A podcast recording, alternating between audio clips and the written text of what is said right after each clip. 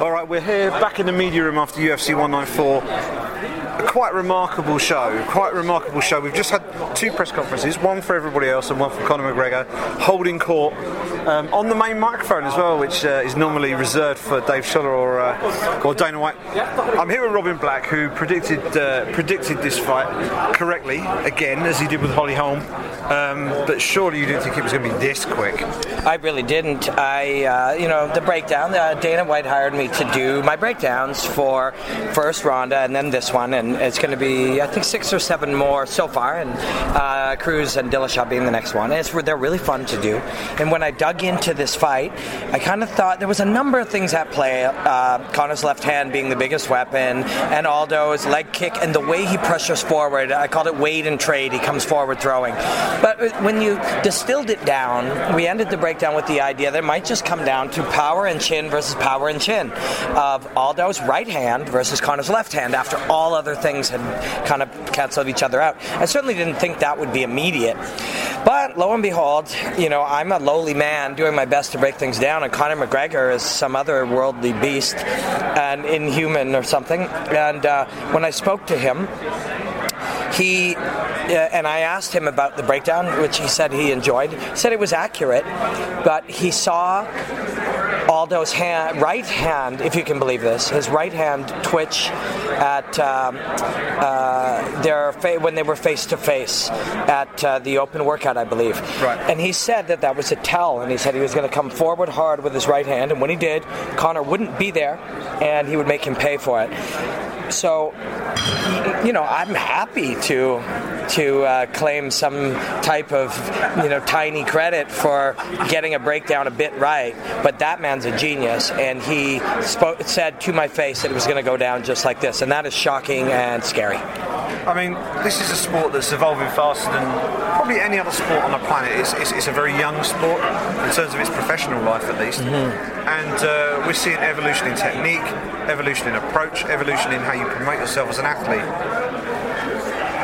In terms of Conor McGregor, I mean, he stands on his own, doesn't he? Is there, is there anybody else you can think of in the realm of any sport who could compare with him as someone who is just he's breaking the mold, isn't he? He is, and the you know we talk about innovation, and he's innovating. The way we see the most innovation these days is technology. You know, the record company works the way it works for decades, and all of a sudden, uh, Napster comes along, and the internet comes along, and everything changes. Um, you know, uh, the the taxi cab business has been the same as long as there's been cars, and all of a sudden, technology, Uber comes along, and the taxi cab business is dead. Airbnb and hotels. I mean, we're in a time of disruption, and he, Conor McGregor, has taken some of those innovation concepts. Essentially, if we've all trained the same way for the last 15 years, we narrow it down to what we call perfection, it, particularly in the ideas of Muay Thai and Brazilian Jiu Jitsu and wrestling and the way they're strung together. We get to an end result, and that end result at its peak is kind of Jose Aldo, pound for pound great, built on all of those, on the basic structure of Brazilian Jiu Jitsu, Muay Thai, and wrestling. The only way you'll get, you're really going to beat that and beat it soundly is to innovate around it and make it obsolete. And I truly believe that McGregor's done that, and I think he's done it in particular with a bizarre, sort of heavily connected combination of confidence and movement. And I think you know, people were already starting to see his innovation and, and um, be inspired by it and pursue it. Rockhold, in fact, has, if you look back and between the way he speaks and presents himself and the way he he uh, expresses himself physically, the biggest difference in Rockhold coming in tonight was uh, confidence and movement. And I think people are starting to see that. They're years and years behind him, and he'll continue to innovate. But now, come Monday, come tomorrow. Uh, First 40%, then 60%, and then maybe 80% of fighters and coaches are going to start looking at different ways to innovate around what has become sort of the structure of the 2.0 MMA athlete. How much credit does John Kavanagh deserve for this? I mean, this is a guy who his profile has risen as, as Conor McGregor's coach and as a guy who's leading leading the gym over there in Ireland, SBG, and obviously Conor is his Conor is his star his star athlete right now. Um, this is a guy who I think I think he might have been Ireland's first black belt, and uh, here we are. He's at the top of the game as an MMA coach. How much credit does this guy deserve? I think John Kavanagh deserves a ton of credit, and he is clearly a brilliant coach. Um, and in particular, he's the right coach for Conor McGregor. And could he make 10 other Conor McGregors? I don't think so. But could he make 10 other very, very, very good, continually improving, um, growth mentality based uh, fighters? I, I, think he could. Uh, but McGregor is uniquely special, and uniquely special athletes need the perfect coach. Some need a coach that they want to perform for and they want to please, others need a coach that becomes more like a partner. And I think, in particular, for as great as Kavanagh is, and I truly think he's a genius, I think some of his genius comes in finding just the right amount of leadership to allow or in, um, uh, sort of urge Conor to take for himself. And that's a weird line to walk. I think Conor's the best in the world right now. I think he's unique, and I think um, he is very, very special. I, I said that, you know, four hours ago, and I said that four weeks ago. You can identify it but and so I'm not ready to yet talk about where it's going to end. But uh, uh, I think it's going to be important for Kavanagh to find the right balance between letting this man's genius go out and express itself and monitoring it and not letting it go crazy. But uh, but McGregor is very very special, and it's so funny. Only weeks ago we were discussing um, Ronda Rousey as a once in a lifetime athlete, and uh, I think that term would have been a lot more applicable to Conor McGregor. It's interesting. Obviously, he's a European fighter. He comes from Ireland. I'm from the UK, so he's just across the sea from us. But how important do you see? I mean, obviously, you're you're Canadian. You you cover the Canadian market, and you have your own view of your own market, and you have a, a certain level of responsibility in some regards in terms of the coverage of the sport in your market. As someone who looks almost from the outside looking in at European mixed martial arts, how important is it that Conor McGregor continues at the top of the sport, and how important is it that eventually we do see Conor defending his one, well, this championship, or if he ends up becoming a lightweight champion, that championship on European soil in the near future? Yeah, you know, I think uh, talking to a Canadian who works in the business of fighting is probably the the best insight because we had George St. Pierre and George came along, and all of a sudden, fighting became one of our main sports. You know, ice hockey is our biggest sport, and it wasn't too far down from the hierarchy that suddenly, when George was the best athlete that Canada had produced, that fighting uh, and mixed martial arts became the second biggest sport, arguably. George also carried it all the way in to do a stadium in Toronto, to headline a stadium in Toronto. So, although Conor is innovative and unique, the idea of uh, promotion and promoting combat sports is, you know, something that you can trace and compare. And Conor McGregor is nothing like George St. Pierre, but the business of Conor McGregor, for now, is similar to the business of George St. Pierre. But I'm very willing to say he's going to be bigger than that. Um, he uh, is super important for Irish fighting. He's super important for European fighting. But I think he is right now. Uh, I think it'll be by Monday morning. I think we can all agree that he's the biggest uh, star in fighting in mixed martial arts right now, globally. Fantastic. And uh, moving on slightly from this fight, this is this has been an unprecedented week. We've had three events in, in three days this week, and we've been here all week.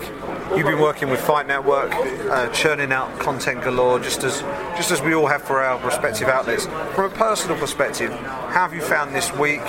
Um, it sounds like they may be prepared to do this sort of thing again. This might become an annual thing in December. You never know. Um, how have you found it? And uh, you know, what have been your personal takeaways from this from, from this week? Um, I've got a bunch of perspectives on it. It's been amazing. It really has. I think as a fight fan first, and I think that's how I categorize myself after being a good husband. Second, I think uh, I will say being a fight fan.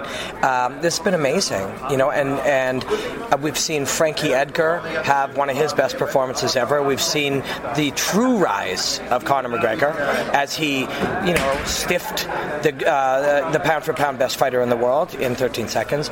We've seen uh, young stars like like uh, um, Rose Namajunas and Sage Northcutt come up. We've seen brilliant fights, brilliant fighters and veterans from all uh, all different countries. It truly has been great. And as somebody who's obsessed with fighting and, and in, is on my own journey to really understand it and study it and, and try to get good at, at sharing it with people, that deep immersion in fighting has been incredible. Like the deep immersion where if I have a new idea as, a, as an analyst, I can think about it, see it in an open workout, research it for a day, and then and then watch it in real time on a Thursday night fight. See what happened, compare it to the way that it works with a more experienced fighter on Friday night, and then see it in action in a pay-per-view. And to be able to, you know, be so immersed that you can study multiple ideas and make multiple, um, you know, uh, present multiple questions and either find an answer or get a new question. It's like for me, the fact that we can watch fights every weekend allows a certain amount of that. To be able to watch three in a weekend allows a certain amount more. And then, as a like as somebody who works in the media, I've been able to hang out with good friends, and and you know we work 14 or 15 hours a day, which I think a lot of us are happy to do. And then you go out and have some drinks, share ideas with people. I think this type of density of fights and fight related stuff allows a lot of growth in the fighters, in the uh, promotion, in people who do what we do, and it's pretty fucking cool. and final one.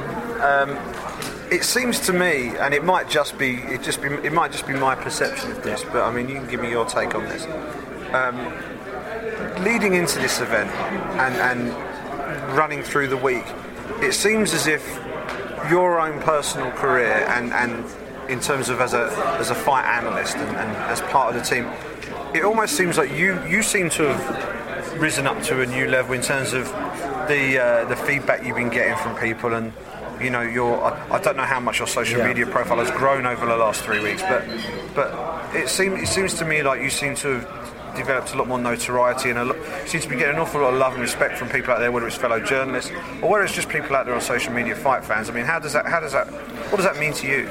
It's really crazy. It's. Uh, I thank you, thank you very much, and I've heard that a few times over the last this week. You know, personally from people, and it's weird, but I'll walk through the MGM Grand and in the course of getting from one end to the other, when the Irish fans came here, I guess it's because I've broken down Conor uh, three times and Gunnar two or three times, or I don't know what it is, but i am po- posing for pictures with 50, 75 crazy Irish people on the way through, and even journalists who I've often called tomato cans because of their propensity to ask exactly the same questions all the time, uh, have complimented me, and it's a really huge compliment. I, I've focused on like I, I, get inspired by fighters. I'm immersed in it and I'm studying it. And instead of looking at it and wondering who the next title shot is for, I try to study them and see how it can ap- apply to my own life. And I try to share that message so when fight fans watch fights and watch fighters, they look at it and say, if Chris Weidman could be facing Anderson Silva and not sign a renewal contract and say I'll I'll fight out the last fight of my contract against Anderson Silva because I believe in myself strong enough to uh, that I'm going to win, that this will change my family's life, something like that. Or Conor McGregor saying it's about innovation, it's about constantly striving, it's about having confidence in what you do. Any of these things, you know, uh, these things inspire people, and they inspired me, and I've been pursuing, trying to get the, be the best that I can at this thing that I do which is analysis.